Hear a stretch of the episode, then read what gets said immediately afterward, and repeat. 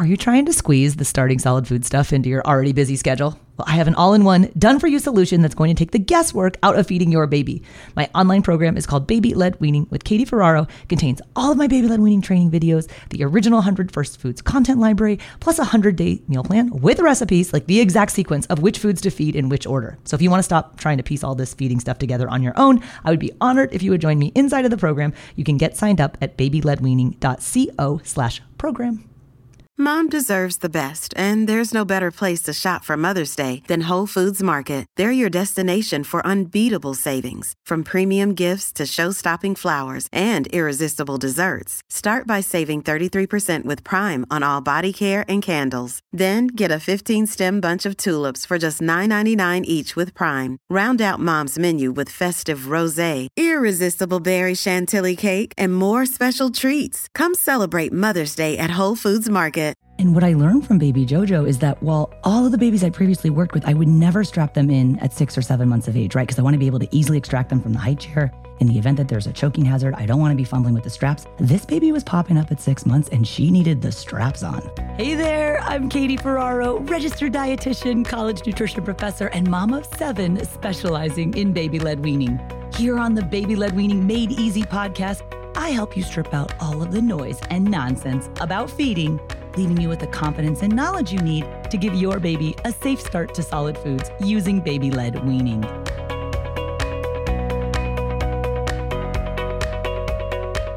all babies are different, right? I know you guys do it. You don't mean to, but you're comparing yourself all the time to other babies. Oh, my friend's baby is as old as my baby, but her baby has teeth, or that one's sitting up and that one's rolling over, or that one's sleeping through the night. We can't help sometimes but compare our babies. But I do want to remind you when it comes to starting solid foods, all babies are different. And if I've learned anything through the years as a baby led weaning dietitian, it's that just when you think you've seen everything, I'm like, oh, I know exactly how these first 10 foods with this baby's gonna go. No way. They always surprise you. So, what I'm doing in today's episode is I'm sharing 10 babies that we've recently worked with, and I wanna share 10 tips or 10 things that I remember about each of these babies or I learned from each of these babies because it's not to say that it's definitely going to happen to your baby, but I just want to show you the variety of scenarios that you might encounter when you start solid foods. So, first up is baby Jordan. Jordan is our dietitian Caitlin's oldest nephew, and his mom. This Jordan was like the first of the kids in their family. So she wasn't super stoked on starting solid food. She really wanted to do spoon feeding.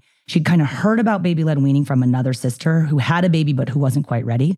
So the older one started with spoon feeding and the mom was super nervous. And it wasn't until her sister's baby hit six months of age and they decided to do baby led weaning, that Jordan's mom was like, oh, wait a minute, I definitely can do this. And so the takeaway message here is that seeing really is believing. Waiting until six months is so important, you guys. But if you see another baby feeding themselves, it happens all the time at restaurants. I love it when we go out to restaurants and people are like, oh my gosh, that baby's eating real food. If you've never seen a baby feed themselves, maybe you don't believe that it can happen. So you can make the transition even if you start with solid foods. Even older infants benefit from more opportunities to feed themselves. And I want to remind you that if you're scared of choking, research shows us that the babies who have the least experience with finger foods, they're actually the ones who are at the higher risk of choking. So we've got to let our babies practice with finger foods, and you can do that from six months of age and beyond. All right, next up is baby Sienna, the gaggiest baby I've ever seen. Sometimes parents are like, oh, my baby has a sensitive gag reflex. I'm like, oh, really? All babies have the gag on food when they start solid foods.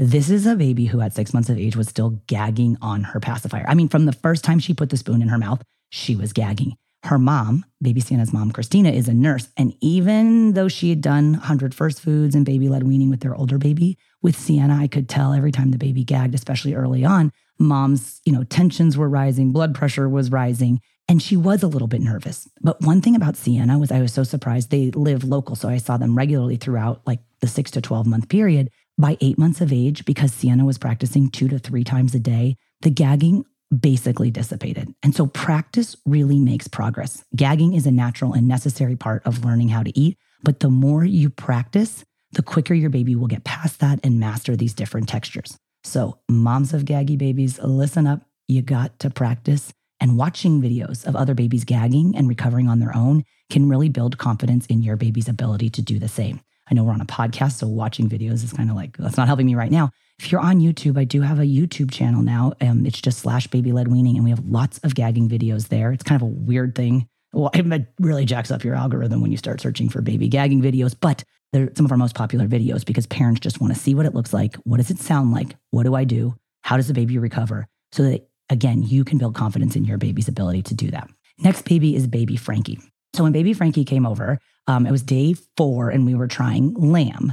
And this is my sister in law's baby. It was her third baby. So they'd done 100 First Foods with their first two. She's like, I know this baby led weaning thing. The baby sits down, the baby's eating some soft, shreddable strips of lamb that I had made, and he gags pretty hard, as babies will do. By the way, gagging does not mean that your baby can't handle that texture. And baby Frankie vomited all over the table. And I was like, whoa, that's a lot of milk that's just all over my table. And I was like, hey, Cece, to his mom, my sister in law, like, um, when did baby Frankie have a bottle? She's like, oh, he had a bottle right before we came in the house to eat lamb. And I was like, are you serious? Like, she said, well, you didn't tell me not to. And I realized, okay, a lot of times parents think, okay, I'm going to get the baby super full so that when they come to the table, they're content and they're satiated and they can learn how to eat. And that's a good idea. But super duper full is not a good idea. And that bottle fed babies will sometimes need up to a one hour pad between the end of their milk feed and the beginning of their solid food feed. Breastfed babies, you guys know, volume wise, they're never really drinking that much. So I know a lot of breastfed babies or worked with a lot where you just have a snack from the breast, sit down at the table, eat, gag, they're not going to vomit.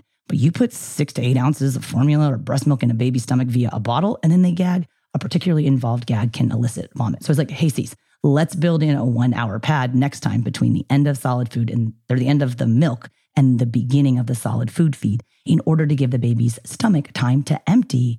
And a little bit of vomiting, just so you know, is to be expected. Actually, one of our top five most downloaded podcast episodes, you guys, is episode number 20. It's all about vomit. People love to learn about vomit. A little bit of vomit is typical, but if your baby is constantly vomiting because you're feeding them when their bellies are full of milk, they're going to start to have negative associations with food and feeding. So, build in a pad for the bottle fed babies at the end of the milk bottle before solid food, especially if they're particularly gaggy babies. This episode is brought to you by BetterHelp. If you've been thinking about giving therapy a try, BetterHelp is a great option. It's a convenient, flexible, affordable, and entirely online experience. All you do is just fill out a brief questionnaire to get matched with a licensed therapist, and you can also switch therapists at any time for no additional charge. I used to think therapy was just for people who have experienced major trauma but therapy can help you be at your best no matter what you're going through. So, whether it's to learn new positive coping skills, set more realistic boundaries, or just show up as a better version of yourself, BetterHelp is here to help. Therapy can help you find what matters to you so that you can do more of it if you want to live a more empowered life, therapy can help you get there and BetterHelp can help you.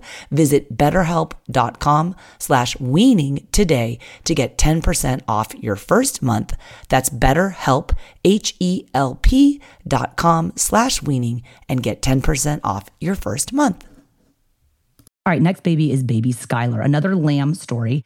So, baby Skylar was our assistant Geneva and our videographer Jeremy, their first baby, and they live on a boat. So, we did a whole series, baby led weaning on a boat, and how to make food safe for babies to eat in small place. It was super fun for me, really challenging because they had a very limited place to prep food. And so they also don't eat a lot of meat. So we pressure cooked some lamb because it was it takes less battery or whatever than slow cooking. Like slow cooking is great if you have like access to electricity overnight for eight hours. She's like, I got to make these foods as fast as possible because they're on a generator or whatever it is on a boat that um, you don't want to have stuff plugged in for very long. So I did stew meat and the stew meat for the lamb, even though I did it the way I'd done it like a million times before, it was just a particular cut of meat with, I did it with a lot of low sodium broth. The lamb ended up being not as soft as I had wanted it, but we were on the boat and I was like, oh, well, how am I, we're going to do lamb. So we pureed some of it and then put it on a preloaded spoon and she tried it. But the strips of lamb from the stew meat were so tough that when baby Skylar was eating it, she gagged so hard. It's as close as I've ever come to having a baby that I work with choke. And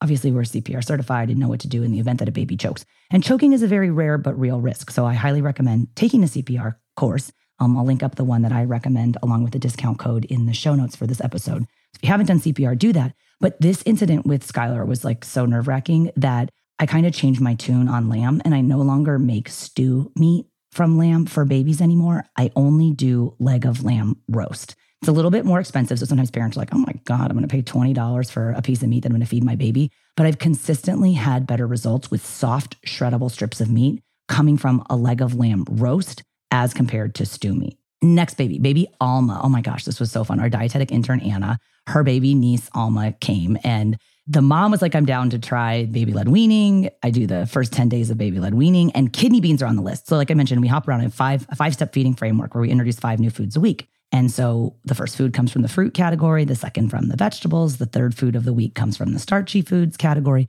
the fourth food of the week comes from protein, and the fifth one is an allergenic food. So our team was like, hey, we haven't done kidney beans in the first week of baby led weaning. And I was like, oh, that's a really hard one to do, right? Because babies don't have their pincer grasp at six and seven months of age. So they can't pick up small pieces of food like a kidney bean, right? That's kind of antithetical to baby led weaning. We don't offer small pieces of food early on. Long story short, I made up my favorite recipe for of all time for baby led weaning as a way to feed this baby kidney beans. And so we had done tomatoes the day before. So I made a little kind of just saute of mashed kidney beans and tomatoes. I pureed it. She'd also already had egg by this point, too. Um, must have been in week two where we were doing the kidney beans. So I made a little batter. And anytime you put an egg in anything, then you can definitely bake it and it kind of pops up a little bit, makes nice little mini loaf pan of these kidney bean pies with some seasoning in it, no salt, of course, and then cut it into strips about the size of an adult pinky finger. And baby Alma was able to, pick up the kidney beans and feed it to herself. And it's actually one of our most popular recipes. Whenever we share it on social media or I send it out email, people always write back like, thank you so much. I had no idea,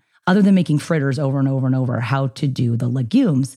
So if you are not already on my email list, every Sunday I send out an email with a baby led weaning recipe of the week. If you like getting those emails in your inbox, check out the show notes for this episode and they'll tell you how to sign up. But I love kidney bean pie. It's now one of my favorite recipes. Also, this beautiful, like kidney bean color, and babies just love to eat foods of different colors. So I'm glad that they made me do kidney bean in week two because we kind of stumbled onto this amazing recipe that works so well for baby led weaning. And I love, love, love, love making um, little pies, cakes, fritters in a mini loaf pan instead of a muffin tin because a muffin tin is circular, right? So if you cut it into the pieces into strips to feed your baby, you kind of have all these scraps that you can't use. But with a mini loaf pan, there's no scraps because you cut the pieces exactly the size of your adult pinky finger and there's nothing left over. You can freeze the extra ones for later. I add salt and cheese to them for my own kids. It's like kind of a random breakfast food that we eat sometimes. But that's the nice thing about baby led weaning, right? You can adapt some of these foods to make them flavorful for you by adding salt, but the baby can eat them if you serve the versions that don't have salt in it. All right, next up is Baby Lane. This is where I learned what a social baby was. So Baby Lane was over. We were trying solid foods and he wasn't really into it. This is a pandemic baby. He hadn't spent a lot of time around other kids. He has one sister who had also done the 100 First Foods program. So the mom was like, Yeah, I know how to do this, but this is weird. My second baby's like not really eating foods. And what was so interesting is that he wouldn't really eat with us when it was me and mom and baby Lane. And then when the other kids would come home from school and we would try it again, baby Lane was all about eating when there were other children at the table. And so sometimes we talk about making creating a peaceful feeding environment where there's no other distractions. And like if you come to my house where my seven kids are over and any other siblings of the baby, like it is not quiet or peaceful. All the kids are sitting around just having their snack after school. And then baby Lane, like three days in a row, would not eat with us. But the second there were other kids there, he was totally jamming on it. So just know that some babies are really social babies and you don't have to isolate them and make them eat by themselves in quiet. He liked the experience of being in the high chair and eating around the other kids. Um, the next baby is baby Luke. So Luke is another one of Caitlin's nephews, and we did. This is a baby who had had an allergic reaction to eggs, so they have some pretty strong food allergies in their family. And so mom was kind of on the lookout, knowing that other babies in the family had had food allergies, and this particular baby at their nine month appointment, the doctor gave the green light to do an egg ladder. So we've done other episodes on um, the egg ladder and how you can use an egg ladder to reintroduce egg to babies that have previously um, not been able to tolerate or eat egg because of allergy in some cases. And so Carina Venter, who's one of the world's leading pediatric food allergy experts and who wrote the egg ladder that gets used in research and protocol, et cetera. This is back in episode 124. So if you're interested in the idea of an egg ladder, mom was doing Carina's egg ladder to reintroduce the foods. And she wasn't super into baby led weaning. She's like, I cannot handle the mess. But once she realized that, like, from a medical standpoint, she needed to progress through these different versions of baked egg in order to get the baby to be able to tolerate egg by itself, it was funny how she totally became okay with the mess. I remember talking to mom after, and she was like, I realized that you say it all the time, but getting messy is part of learning how to eat. And that if the only way my baby could get the egg into his mouth was by making a mess and feeding himself, I realized that that's actually like the developmentally appropriate thing for him to be doing. So if the mess is stressing you out, I hope your baby doesn't have an egg allergy, but it almost took a medical situation for the mom to realize, oh, wait a minute, I have to let the baby feed themselves this amount of egg in this form And yes, it was messy, but at the end of the day, the baby was so enjoying being able to eat foods by himself, and the family was so enjoying not having to restrict egg once he eventually was able to eat it. This episode is brought to you by Bumble. So, you want to find someone you're compatible with, specifically someone who's ready for a serious connection, totally open to having kids in the future, is a tall, rock climbing Libra, and loves rom coms with vegan pizzas on Tuesdays just as much as you do. Bumble knows that you know exactly what's right for you. So, whatever it is you're looking for, Bumble's features can help you find it. Date now on Bumble. Baby eight, baby Jalen. This is another one of Caitlin's nieces and nephews. And this was a baby, again, lots of food allergies, where really kind of honed in on like when your baby has an allergic reaction to food, if it's if it's true anaphylaxis. And I know that sounds scary, but death from anaphylaxis in infancy is almost unheard of. Like, yes, it's scary to have an allergic reaction, but we learn your baby's allergic to that food. And then we down the road, we'll get testing, but we don't test usually infants for food allergy. You just avoid feeding that food. But with Jalen, when she tried egg for the second time, she didn't have a reaction on the first time, it was the second time. And that's an important point too, is that if your baby's going to have an allergic reaction to food, it will occur on the second or subsequent exposure. A lot of times there's environmental exposure. If people in the house eat eggs and the baby then exposed to the protein the first time they eat it, it might be the first time it went in their mouth, but it's not the first time they were exposed to it. But this was a baby, second time she ate it was when she had the reaction. And this was a very chill baby who all of a sudden went ballistic. Okay. So you guys are probably familiar with the fact that a baby who has a reaction to food, it's most oftentimes the food allergy reaction is going to involve the skin. It's going to be hives, which are red, raised, itchy patches, um, sometimes just around the face, but a lot of times they'll spread to the whole body. If they go away on their own and the child's in no other distress and there's nothing else happening, it's not necessarily a sign of true food allergy. There's lots of reasons why babies can react to foods, and it's not that they're going to have to, a lifetime of not being able to eat that food. But in Jalen's case, it was the secondary. So there was hives everywhere, but it was the baby being inconsolable, where a baby was usually really chill, like she was screaming her head off. That's what the sign that the parents are like, oh my gosh, this is the second symptom. So this really is a true sign of food allergy. And some of the other signs of food allergy, if your baby has hives, yes, keep an eye on your baby. But if there's swelling, if there's vomiting, if there's diarrhea, if there's difficulty or labored breathing, so like really heavy chest or belly breathing, if the baby has a marked change in demeanor, that's the sign that your baby is having a food allergy reaction. And so once the family saw, okay, yeah, there's hives, we've seen that before from other babies and other foods, that's not super concerning. But when she lost it and she was really, really, really in distress, that's when the family took her to the emergency room. So I know the food allergy stuff can be scary, but it's important to know the signs and symptoms of food allergy. And I have lots of other content for you here on the podcast, on YouTube, and my emails about how to deal with that if your baby does have an allergic reaction to food.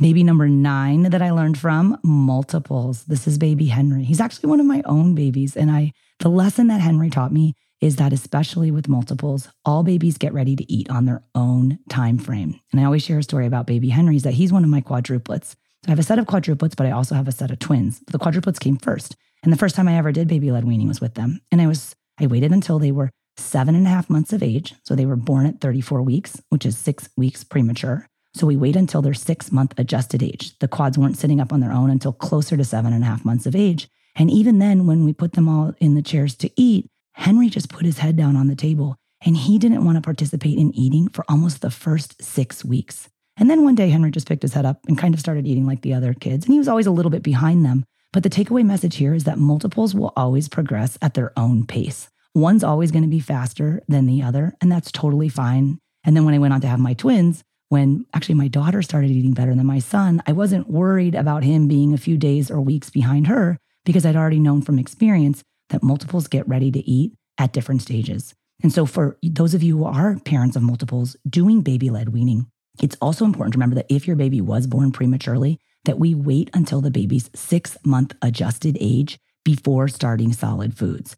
And so, if this is a new concept to you, go back and listen to episode 119. It's about premature babies, how to estimate and adjust age for starting solids, because it's really important that you don't start too early. It can be dangerous for a number of different reasons, including choking risk. And I share a lot of other dangerous reasons in that episode. So, Henry, thanks for the heads up that multiple babies are going to eat at their own pace. And sometimes they're just not ready to eat. And it's not your job as a parent to force your baby to eat. All right, last baby that we got a really kind of wake up call from was baby JoJo. So baby Jojo, six months of age, starting solid food, six months plus two weeks when we started actually. She's sitting up on her own. This was a baby who at six months was pulling herself up to standing in a crib and also starting to crawl. Okay, that's for those of you that have had babies, if you remember, like milestone wise, that that's pretty early. Okay. And so parents always ask me, Katie, what are your thoughts about straps in the high chair? And personally, I never strap a baby in the high chair early on when we're starting solid foods because the high chair always has that I use. I use the Nomi high chair. It has a protective guard around it that keeps the baby from falling out of the chair. And why do I need the straps? When a baby is new to eating and there's a higher risk of choking because they're just learning how to use different textures, I don't want to be fumbling with the straps on a five point harness that I unnecessarily strap the baby in, right? Because a six or seven month old baby, they're not going anywhere. They're not crawling. They're not climbing for the most part. Baby Jojo, when we put her in the Nomi high chair and put her feet resting flat on the adjustable foot plate of that high chair, she started popping up and popping up. And I was like, this baby could potentially fall out of this high chair. I'm going to put the straps on this baby. Now, the high chair manufacturers tell you you should always put the straps on and you know, you do you, but early on in feeding, I'm not putting the straps on because I want to be able to extract that baby very quickly from the high chair. Except in the case of certain babies, they will surprise you. And some of them will be pulling up to standing and crawling and potentially be a flight risk early on in feeding. That's very, very unusual. It tends not to be until like eight, nine months of age when the baby's really confident in eating that I'm like, oh, they're also trying to climb out of this high chair. I'm going to start putting the straps on. So the takeaway message there, you got to use your mom gut. Okay. There's no right or wrong formulaic prescription for how you get started with solid foods. And just a friendly reminder, as I hope you've learned from all 10 of these babies, that all babies are different. All right. Thanks so much for listening to the rundown of the 10 babies. You can grab all the links to everything I talked about at blwpodcast.com slash 270. And if you're just getting ready to start solid foods, we're going to be hosting a three day BLW boot camp. This is a really cool, low cost, $5 a day boot camp training where I'm going to get you all up to speed on starting solid food safely. If you head to blwbootcamp.com, you can sign up and you can get started getting ready for setting all the things in order that you need for your baby to get a safe start to solid foods. So blwbootcamp.com. I'll see you there. Thanks for listening. Bye now.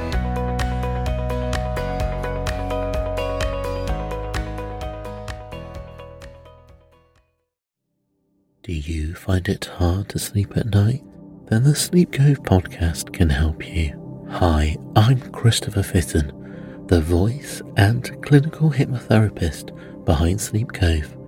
Sleep Cove features sleep hypnosis, meditations, and bedtime stories, all designed to help those of you who struggle at night to achieve a restful and peaceful night's sleep. Search for Sleep Cove on Apple Podcasts or Spotify and see why Sleep Cove helps millions of people sleep deeply all night long.